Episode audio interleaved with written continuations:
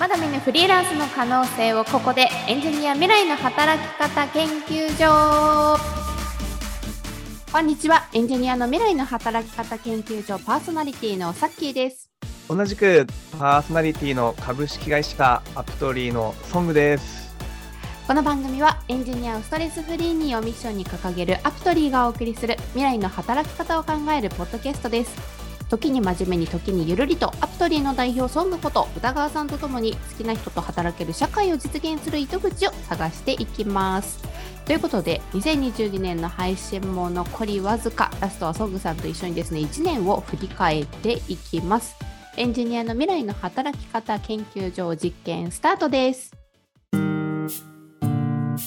なみにそのエンジニアの未来の働き方、まあえーと、大きくそのリモートが OK になったとか、まあ、その孤独にならない方法を追求したいでありのままの情報であのマッチングをしていきたいっていう、まあ、この3つが今大きく出てきたんですけどそこを実現していくためにとはい今取り組んではいるけどもとはいえまだまだ足りないなって思う部分。でなんかここが難しいなっていうのってど何かこう障壁になってくるんですか？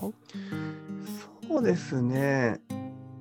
あのコミュニティはもっと力入れていきたいですよね。あ、あちょこちょこ、あ、そうそう、スラックとか、あと最近、フェイスブックのあのグループでも動いてるんですけど、ね、あの、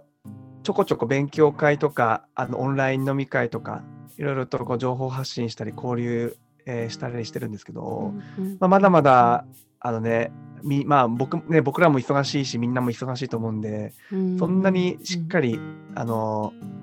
なんか自発的にみんながみんな活動してるかっていうとそうじゃないんで、うん、なんかね単純な情報発信で終わるんじゃなくて、ね、総合的に、うん、できたらいいなとは思ってますね。基本的にオンラインでってなるとやっぱオンラインの勉強会とか飲み会とかまあ、たまにわかんないですけど半年に1回なのか年に1回ぐらいリアルで会うとかなんかそんな感じでこうつながっている感覚を持てるようななんか仕掛けをしていきたいというところなんですかね。そうなんですよね。うんうん、ここコミュニティの運営ってまあなかなか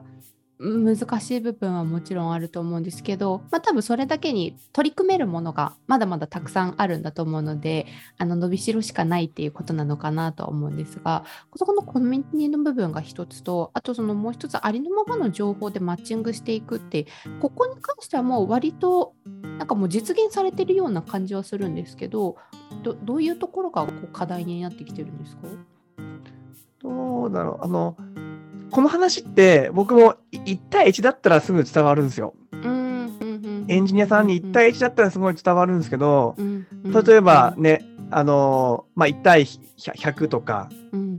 まあ、もっと言うと、うちを知らない人に対して、なんか単純にえー、ホームホームページを見て今の、うん、今のこの情報が全てわかるかっていうと、うまくその情報発信もできてないですし、まあ、このポッドキャストがあるああるとはいえまだまだその何て言うんでしょう広報というかマーケティングっていうか、発信が、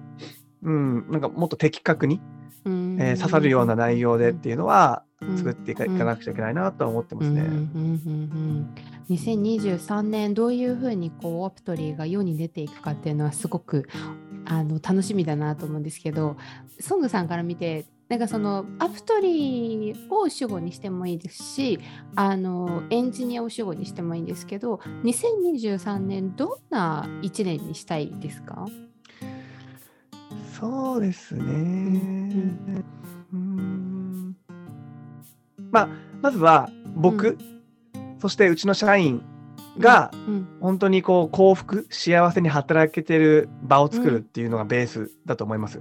要は、あのいかにねエンジニアさんにね幸せだとか愛だとか、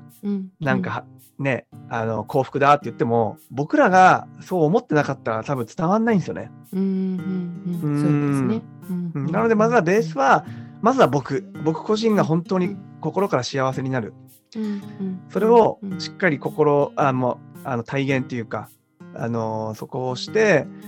自信を持って、まあ、うちのメンバーとか社外にも発信していくっていうところかなと思いますね。え気になるのがソングさんが幸せになるために何がこう必要なんだろうってなんかそこがプライベートな面なのか仕事の面だけなのかなんかここことここがあれば2023年自分幸せに自分自身できそうだなっていうなんかキーワードとかってあります？ああ、そうですね。まず大前提もほぼほぼ僕は幸せなんで、そんなに、そんなに、うん、そんなになんか、これをやったからもっと幸せっていうのは出てこないんですけど、逆に、幸せなことや。こうさこうされたら不不幸せというか、こういうことがあるとちょっと幸福度が下がるみたいなところを話せると思っていて、はい、それは、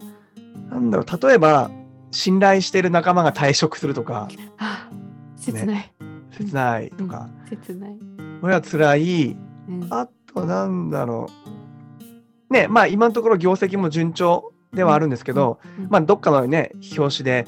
売り上げが半分なくなりましたとか、うん、3分の1になったって言ったら、まあそれはね、まあちょっと、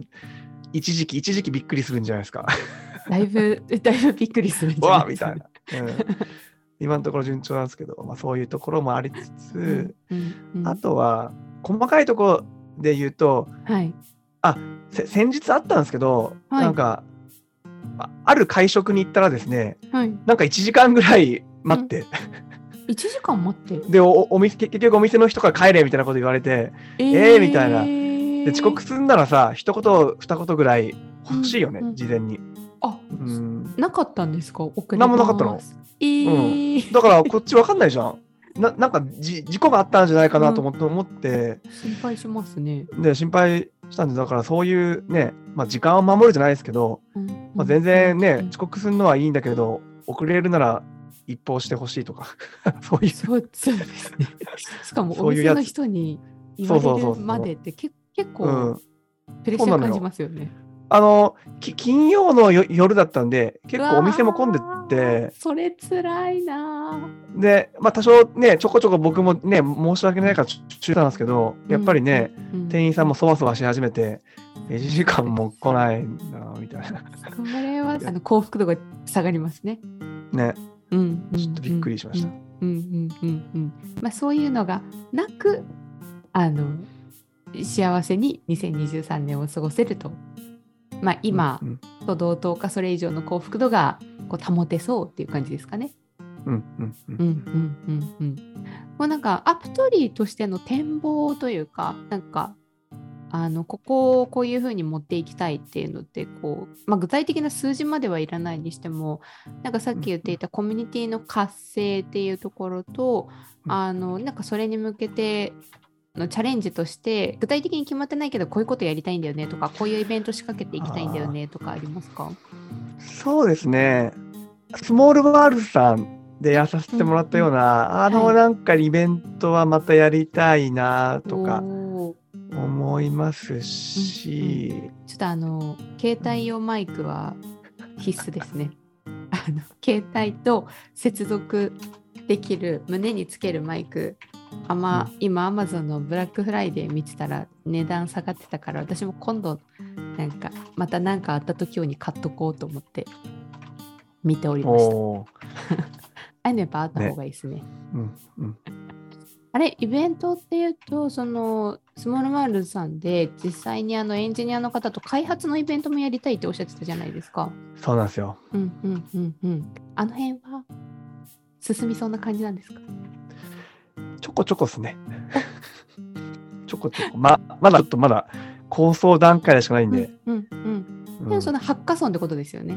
そうそう、そうなんですよ。うんうん、やりたいですね。あれ、実際にハッカソンやって終わりじゃなくて、そこで、あの、プロダクト出していきたいってことですよね。そうなんですよ。ももっと言うと、販売？販売？販そのね、そのプロダクトをなんか販売できたらいいなと思って。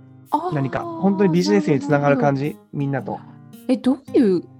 かちょっと私、その分野が明るくなさすぎてイメージがついてないんですけど、例えば、スモールワールドさんでイベントやります、エンジニアさんがなんか協力してこんなものできましたって、そのスモールワールドさんで実際にやったんで、こう触れるように、一般のお客さんが触れるようにしました。で、それを販売するってなると、どういうイメージになるんですか？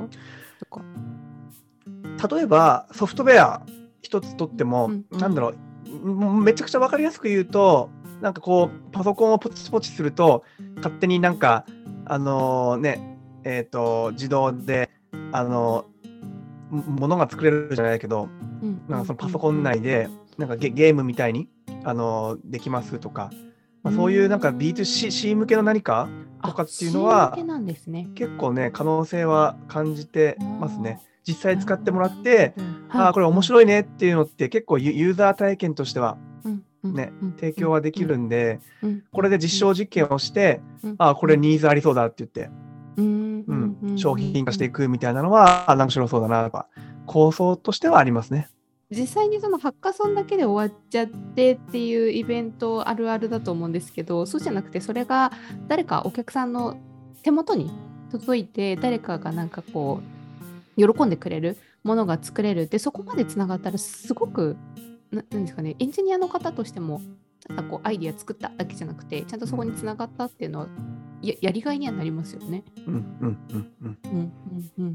なんか多分そういう仕掛けを他にもソングさんいろいろ試したいチャレンジがあるんだろうなとは思うんですが、まあ、ちょっと2023年あのさっき出ていた企業さんの紹介だったりとかあのトピックは変わるかもしれないですけれども音声配信自体は続けていくのかな？そうですね。はい。あの、来年度以降も、はい、ずっと定今のところ定期的に配信する予定ではあるんで。おじゃあ続けていく、うん、ということなので、皆さん、はい、ぜひぜひ。まあ、もしかしたらちょっとシーズン2っていうことでタイトル変えたりとか、サムネイル変えたりとか、プチリニューアルはあるかもしれませんが、まあ、あの引き続き皆さん聞いていただけると嬉しいなと思います。まあ、ということでですね、そろそろお時間なんですが、孫塚さん、改めて1年間ありがとうございました。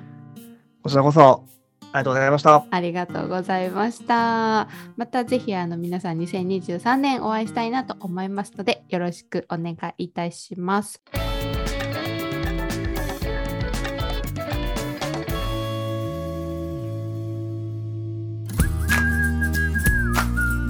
アプトリーでは引き続き共感採用という手法で企業とマッチングしお仕事を引き受けてくれるエンジニアの方々を大募集しています。また一緒に好きな人と働ける社会を実現してくれる仲間も随時募集中です。こちらもご応募お待ちしております。